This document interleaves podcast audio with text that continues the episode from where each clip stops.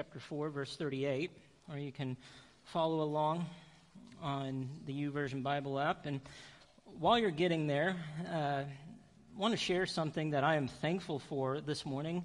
Um, I am thankful for medical workers. Uh, if you work in the medical profession or in any way work in the medical profession, I'm thankful for you because, in all honesty, I make an absolutely terrible patient. I'm horrible as a patient. And let me explain why. So, this past August, I, uh, sitting on my couch one Friday and start to feel some chest pains. I come to find out I had a pulled muscle in my chest, which honestly I think I did again recently. That's neither here nor there. But sitting on the couch, I start feeling some chest pains. And if you didn't know this about me, I actually do have a heart condition. I have what is known as a quadcuspid aortic heart valve. You, are like, okay, that sounds made up. What is that? Um, the aortic heart valve usually has three flaps in it. Mine has four. And whenever I say this to a doctor, they're like, oh, you mean bicuspid? Like, it has two. No, it has four. That's what I was told when I first discovered this. I had a heart murmur. That's how they found it. And so, like, oh wow, you're you're a medical mark. Like I, they're learning things. Like I didn't know that was a thing. Uh, and some doc- one doctor actually told me, well, then there you go. You just have an extra one in case you ever need it. So uh, anyway, so because of that, I decide, well, maybe I should ask some people that I know who work in the medical field, and maybe they will uh, give me some answers and you know, they said, no, that doesn't sound like a heart thing. But in my mind, I'm like, nope, it's my heart. There's something going on there. And they say, well, okay, well, then go to the doctor. And I do. And they put me through all the tests. I have a echocardiogram and a EKG and a treadmill stress test. And they say everything is good. And my regular doctor does some blood work to make sure there's nothing else crazy with my blood and everything comes back good. But in my mind, there's still something wrong. Like, you need to figure this out. There's got to be something wrong. Well, eventually it went away. like, okay, everyone was telling me it was probably just a pulled muscle. It went away. Okay, things are good. But I'm a horrible patient. And I've noticed that I try to play, even though I'm a horrible patient, I try to sometimes play doctor. I'm one of, those people that you would call an internet doctor, like um, WebMD. And uh, I start to notice something like, ow, my shoulder hurts, then there's got to be something severely wrong with me, and because the internet said there was. And I will try to impart the same wisdom to other people. They say, hey, uh, I've noticed I've had a runny nose. And I go to WebMD and it's like, oh, man, there's a wide variety of things that you can have. I don't know why I'm this way. I think partly it's, I like the idea of having some kind of control thinking that I have some kind of power over whatever it is that I'm going through. It's interesting. Last week in Luke chapter 4, we talked about the fact that Jesus has power. We've been going through the Gospel of Luke and we've seen different things about Jesus and, and who he is at his birth, the, the things that the angels proclaimed about him, the things that we heard about who he is. And last week we started to see his power on display. We see a demon come, a demon possessed man come before him and he drives this demon out of this man. Rebukes him, tells him to leave this man. We see that he has power. And this morning we continue to see that Jesus has power. And we find Jesus this morning in Luke chapter 4, verse 38, doing another miraculous thing, another event that displays his power. And in Luke chapter 4, verse 38, it's a text that often brings a lot of questions.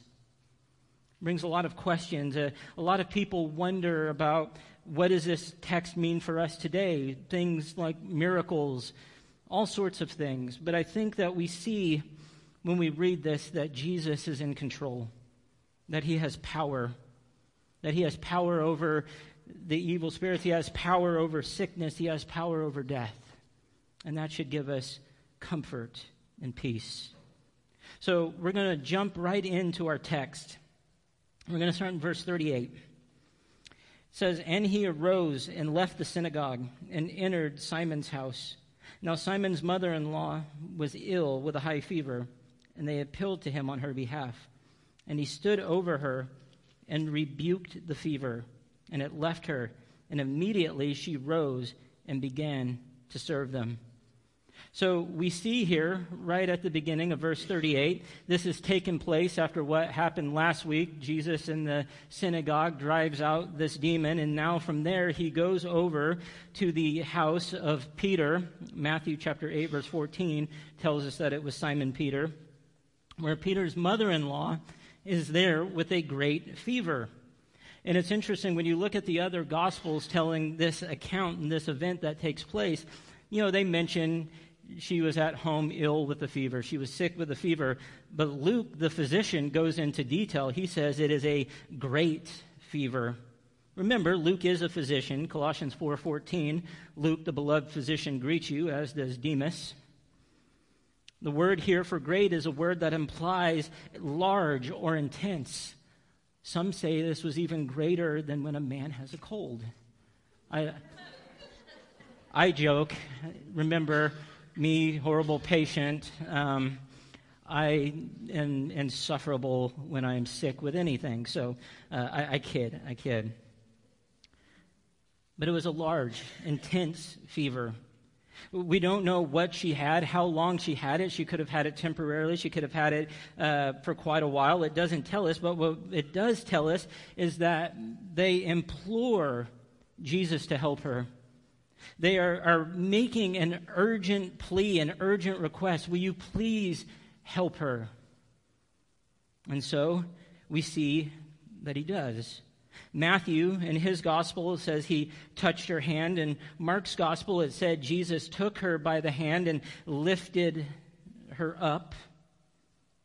What's interesting here is that Luke mentions in his gospel that Jesus, standing above her, rebuked the fever, the same way he rebuked the demon that we read about last week. Matter of fact, what's interesting is this word here, rebuke, it's the exact same word that is used in both instances. He spoke to the fever as though the fever could understand him, that he could understand him, and the fever goes away. Now, this has led people to ask the question because the same word for rebuke is used in both cases. Was this a demon that was causing this illness? I don't believe that to be the case because verses 40 and 41, which we'll read here in a little bit, seem to make a distinction between the two sickness being driven out and demons being driven out. And this brings up a pretty good question. It's an important question that many people ask then. So, if not demonic, then why do godly people get sick? If God is so good, then why do people get sick and why do people suffer? Now, you see, the truth is, there are cases that we read in Scripture where sickness is caused by demon possession, but then there are times that that is not the case. And really, if we're completely honest, what it is, it's the result of sin in a fallen world. Man is told in Genesis to not eat from the tree of the knowledge of good and evil. Genesis 2 16 through 17. And the Lord God commanded the man, saying, You may surely eat of every tree of the garden, but of the tree of the knowledge of good and evil you shall not eat. For in the day that you eat of it, you shall surely die. And we know what happens next. They're tempted, they fall, they stumble into sin. Man disobeys, sin enters into the world, and with it, spiritual death, but also physical death and sickness. And we feel those effects today. Our body will see decay. But here's the good news God can still use this. More on that just here in a little bit. And sometimes the truth is, it's consequence. Sometimes we make the same mistake over and over and over and over again, and sometimes those mistakes lead to consequences. But either way, we see that this fever, which is rebuked, leaves Peter's mother in law. And then I love what it says. It says, it left her, and immediately she rose and began to serve them. like she wasted no time. It's like this sickness didn't have any ill effects after it was gone. She's back to normal. And matter of fact, she wastes no time. She jumps up and is like, hey, I got stuff to do. I've got people to serve. There's guests in my home. I don't have any time to wait. And so she starts serving the people. It's interesting. The phrase here for waited on them, some translations use it, waited on them, is one word in the Greek, and it's the word in which we get our word deacon, which means servants. She jumps up and she starts serving the people. She wastes no time. But that's not the only thing that takes place here. We move to verse 40, and it says, Now when the sun was setting, all those who had any who were sick with various diseases brought them to him, and he laid his hands on every one of them and healed them. And demons also came out of many, crying, You are the Son of God. But he rebuked them and would not allow them to speak because they knew that he was the Christ. So now people are starting to come to Jesus as the sun is setting. Why are they coming now that the sun is setting? Well, this was, of course, a Sabbath day, and because this was a Sabbath day, they could not bring the sick to them. To carry the sick during Sabbath would be considered unlawful. And so now, with the setting of the sun, they viewed this as a new day. Once the sun set, this was the beginning of a new day. And so now they're bringing their sick, and he's laying his hands on them, and they're being healed of their diseases. And at the same time, it says that people that are demon possessed are coming to him, and he's driving out these demons. And again, we see Jesus rebuking them and silencing them. They knew who he was. They knew he was the Son of God. He's silencing them from speaking. Again, he had not yet begun to share his uh, messiahship with people. And so he is telling them to be silent. You see, the people were waiting, but they weren't yet ready. They weren't yet ready to hear about the messiahship of Jesus Christ. And so he's rebuking them, telling them to be silent. And it's at this point in the event in Matthew chapter 8, verse 17, that Matthew points out that this fulfills the prophecy from Isaiah chapter 53, verse 4, which says, Surely he has borne our griefs and carried our sorrows, yet we esteemed him stricken, smitten by God, and afflicted. Later on, we would see Peter use this same thought when he applies it in 1 Peter chapter 2, verse 24 applying it to the cross. In 1 Peter 2:24 it says he himself bore our sins in his body on the tree that we might die to sin and live to righteousness by his wounds you have been healed. You see, I think these verses that we've read this morning show us something very important about who Jesus is. You see, Jesus is the great physician. That is who he is. He is the great physician, one of those I ams. He is the great physician. And he shows that he is the great physician in two ways. For starters, Jesus shows us that he has power over all sickness. There was no sickness or illness that he could not heal. He had the ability to wipe away a person's illness if he saw fit to do so, and it was part of his will. Job 42 2 reminds us, I know that you can do all things, and that no purpose of yours can be thwarted. He, is, he had power, and he has power over all sickness and all illnesses. And so this leads people to ask a couple of questions. If he has power over these things, over sickness, over death, then one, does he still do it today? And two, should I pray for miracles? Now, first, let's answer the first one. And to do that, we have to start by defining what a miracle actually is. The late Richard L. Purtill, he was professor emeritus of philosophy at Western Washington University, describes it in a way that I really like. He says, A miracle is an event that is brought about by the power of God, that is a temporary exception to the ordinary course of nature for the purpose of showing that God has acted in history. So that God can intervene outside of the natural law, the natural order of things. And so, with that definition in mind, the question becomes Does God still do miracles today? And that depends on who you talk to. Some scholars on one side of the aisle, or brethren on one side of the aisle, say that while miracles can happen, the, the, the act of miraculous healing and stuff like that have ceased. They're no longer needed today. They were meant for a specific time in a specific place. While other people on the other aisle say that it is active and happening today. And there seems to be two extremes that everything is a miracle or nothing is a miracle. I think I find myself in the in between. You see, I don't believe that everything is a miracle, but then it's very hard to argue when you read the descriptions, the documented reports of miraculous things that have taken place. It's hard to argue that God is not doing miraculous things today. And I don't know if we'll see waters parted and large groups of 5,000 being fed with just two fish and a loaf of bread, but I don't think that means that he's not doing things today. But here's the good news. I think people on both sides believe and have this agreement that who are we to say what God can or cannot do? God can do whatever he wants to do. Who is Bobby to tell God, God, you can't do that anymore? I'm not going to do that.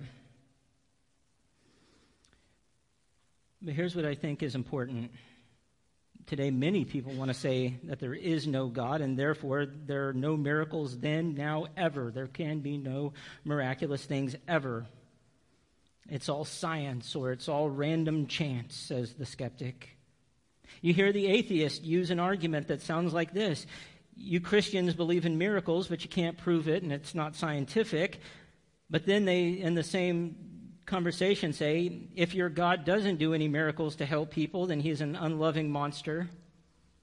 That doesn't make a lot of sense. There is no God. Miracles don't happen, but the God you claim doesn't heal miracles, so he's unloving. Others want to say that because they didn't experience a miracle, it means God is unloving or therefore he is not real. We'll talk more about that here in a moment. Blaise Pascal once said it like this It is impossible on reasonable grounds to disbelieve miracles. C.S. Lewis once said miracles are a retelling in small letters of the very same story, which is written across the whole world in letters too large for some of us to see. Here's the thing I think we can all agree on whatever stance we take, God is able. God is able to do whatever He wants, however He wants, whenever He wants. So the question then becomes should we pray for healing? Is it wrong of us to pray for healing? Should we be praying for healing? I think absolutely it's okay for us to pray for healing. I think Scripture tells us to pray to God whatever is on our hearts. James chapter 5, verses 15 through 16. And the prayer of faith will save the one who is sick, and the Lord will raise him up. And if he has committed sins, he will be forgiven. Therefore, confess your sins to one another and pray for one another that you may be healed. The prayer of a righteous person has great power as it is working. 1 Peter 5, 6, and 7. Humble yourselves, therefore, under the mighty hand of God, so that at the proper time he may exalt you, casting all your anxieties on him because he cares for you. You see, here's the thing we can pray for healing. And you know that he hears our prayers, but this is where we come to something that we need to understand. This is important that we understand. Just because he hears our prayers and doesn't mean he's always going to answer our prayers the way we want him to.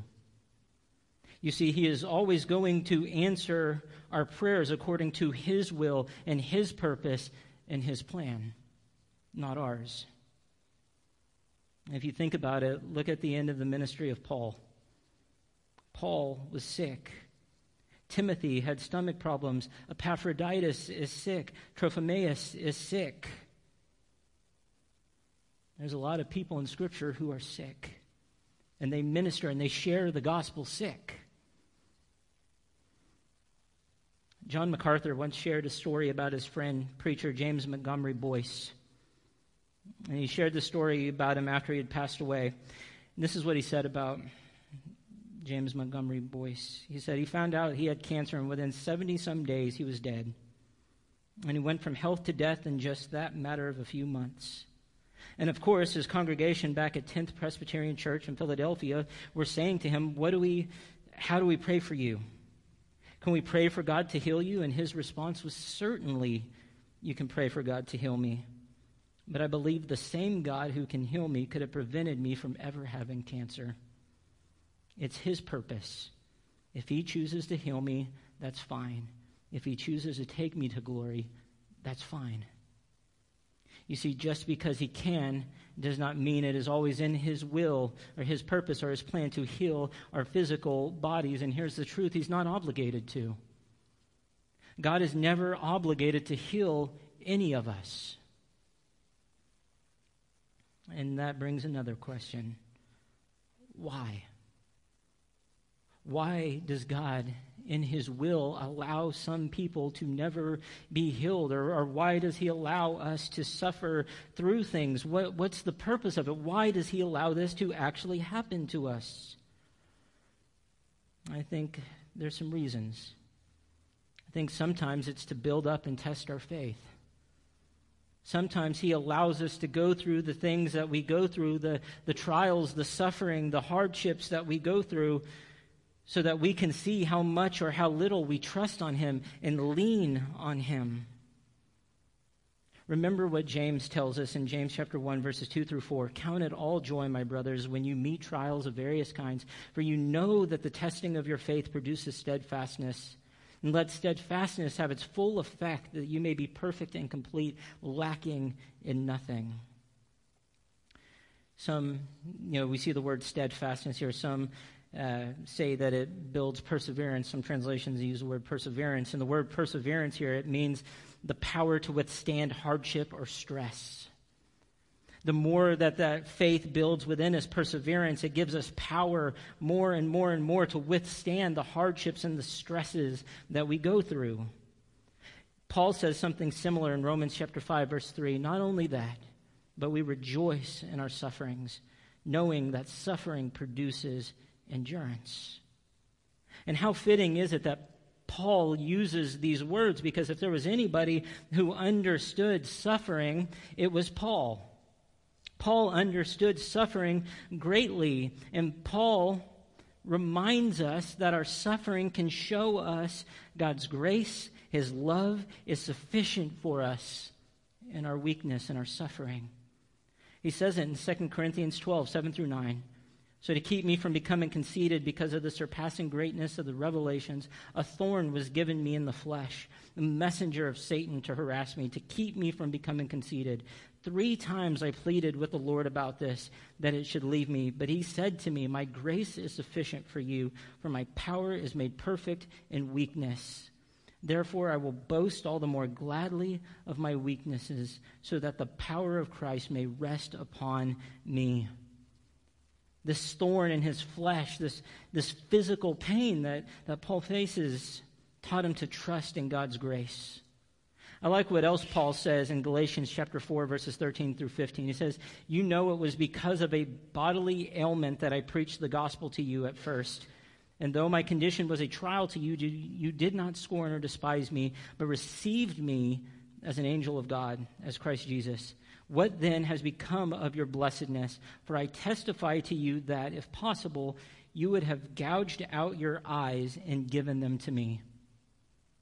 And because of an ailment, it is where he first preached to the people that he's writing to in the book of Galatians, the letter of Galatians. Many have tried to guess what his illness was here. Many believe because of that last part that he had some problem with his eyes. Others believe that maybe he had epilepsy or malaria. It doesn't matter. What matters really is that he trusted God and God used him despite the illness that he had. He used that illness to remind him to rely on him. You see, the truth is, sometimes we're going to live our life with health issues Sometimes we're going to live our life with things that we wish we did not have. But sometimes when we're living with these things, it can cause us to focus on His strength, His grace, His power. And here's the truth sometimes Sometimes it's to test and build our faith. Sometimes He allows it to happen to discipline us, to teach us. Psalm 119, 65 through 72, it says this You have dealt well with your servant, O Lord, according to your word. Teach me good judgment and knowledge, for I believe in your commandments. Before I was afflicted, I went astray, but now I keep your word. You are good and do good. Teach me your statutes. The insolent smear me with lies, but with my whole heart I keep your, pro, uh, your precepts. Their heart is unfeeling like fat, but I delight in your law. It is good for me that I was afflicted, that I might learn your statutes. The law of your mouth is better to me than thousands of gold and silver pieces. You see, the truth is this that we can learn from our suffering. We can learn from those hardships that we face, those things that we go through. We can learn to be more obedient to Him. We can learn to trust in Him more. We can grow in our faith, as we just mentioned. We can grow full of faith in Him. Sometimes He allows these hardships to teach us and to discipline us. He is the great physician. And here's the second way He is the great physician. You see, we may face a decaying body, each and every one of us, but here's the truth. We are far much worse off than we ever care to admit or realize. We are infected with sin. Each and every one of us. But here's the great news. For those who put their faith in Christ, we are healed in such a greater way. We are healed spiritually, saved from death. Look back to 1 Peter 2:24 because of Christ's death on the cross, his blood shed, we have an opportunity to die to sin and live to righteousness. We are healed to a greater extent. Our bodies will face decay. And guess what? Even if you are healed from some form of suffering that you're going through, guess what? Your body will still decay. Your body will still eventually go to the grave. God, you know, Christ raised Lazarus from the grave just for Lazarus to go back to the grave. He heals Peter's mother in law just for eventually Peter's mother in law to go to the grave. They're temporary, but here is a healing that is even greater because it is one that is eternal. 2 Corinthians 5:21 For our sake he made him to be sin who knew no sin so that in him we might become the righteousness of God. So the truth is this whether God heals you physically or he doesn't. He has power over sin and death, and the fact that he has defeated sin and death. He died on the cross. His body was placed in a tomb, but three days later, he rose from the grave. So, whatever it is you are going through in the body, remember these words from Paul. 2 Corinthians 4 17 through 18. For this light momentary affliction is preparing for us an eternal weight of glory beyond all comparison. As we look not to the things that are seen, but to the things that are unseen. For the things that are seen are transient, but the things that are unseen are eternal. We need to remember this. Our bodies are temporary. But on the other side of heaven, there is eternity, life eternal spent with Him for those who put their faith and trust in Him, who live in obedience to Him. I'm going to ask the worship team to come up. And as they do, He is truly the great physician. He is the great physician. And you see, this great physician, he calls us to something important. In Mark chapter 2, verse 17, it says, And when Jesus heard it, he said to them, Those who are well have no need of a physician, but those who are sick. I came not to call the righteous, but sinners. He came to call the sinners to him. You see, he is the great physician who wants to heal us spiritually I read a great quote the other day. This quote said, God permits what he hates to accomplish what he loves. You see, I don't believe that God looks down on us on our suffering and says, Oh boy, this is wonderful. I am so thrilled this morning that he is suffering, that she is suffering. It's wonderful. Don't believe God looks at our suffering that way, but I believe He can look down on it and say, I can do great things. I can do great things if you are obedient. I can use whatever it is you're going through to do good things. You know, it's interesting. I was talking to Kay about this this this morning, and we were talking about, you know, how can God use our suffering, our trials? And the first thing that she said, the first thing that came to her mind is, you know, when we first got married and we were trying to have kids, it was so disappointing and heartbreaking when we couldn't. And whenever somebody was going, was celebrating and was happy what God was doing, it was just, we wanted to be so happy. We wanted to be so joyful. And yet we found ourselves so often just kind of crushed, wondering, God, why in the world, why in the world are we not getting to have what other people have? And it felt like suffering. We were talking about it this morning, and she goes, You know what I've learned and realized through all of this?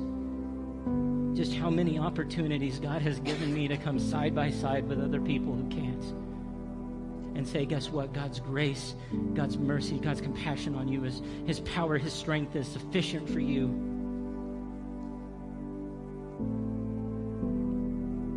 Sometimes he takes what he hates to accomplish what he loves. And I can't think of anything truer than that when I think about the cross. When I think about the death of his son to accomplish something so great, something that was so needed reconciliation with him, wiping away our debt. We don't realize just how broken we are how polluted, how filled with sin we are, and the greatness of this, that something so tragic, something so horrible used to reconcile us to Him. He takes, He permits what He hates to accomplish what He loves. And so, my question for you is this Do you have a relationship with Him? You have a relationship with Him? Have you given Him your life? Have you put your faith in Him? Because here's the truth true peace, the, film, the, the fullness of peace is in Him. If you haven't, I would love to talk with you about it. Our elders would love to talk with you about it. Or maybe you are here this morning and you just need to spend some time in prayer. You've been going through things and you've been thinking, God, why am I going through this? Why am I suffering through this? Why am I dealing with this? Why am I struggling with this? And your thought has been, I just want to run away. Maybe it's gotten you to a point where you're thinking, God must not really care. God must not really love me. I feel like I'm struggling in this. We just need that reminder this morning that He is with us. He is with us through our suffering, through our trials. And guess what? He may be using those trials and suffering, those things that you are going through, to build your faith and trust and reliance on Him. And maybe He's using what you're going through to be a comfort, to be a. Man, He's using your. He's using you to comfort someone else who's going through the same thing. Maybe you just need to spend time in prayer. But here's the thing we know that He is the great physician. And guess what? He may heal us physically, He may not. But guess what? He has healed us to a greater extent. Through His blood shed on the cross, through His death and His resurrection, He has defeated the grave. He has defeated sin. He has defeated death. And guess what? We can have life with Him, reconciled to Him, because our debts have been paid. And so, if that's you this morning and you need to talk and you need to pray, I hope that you would do so as we stand together and we sing.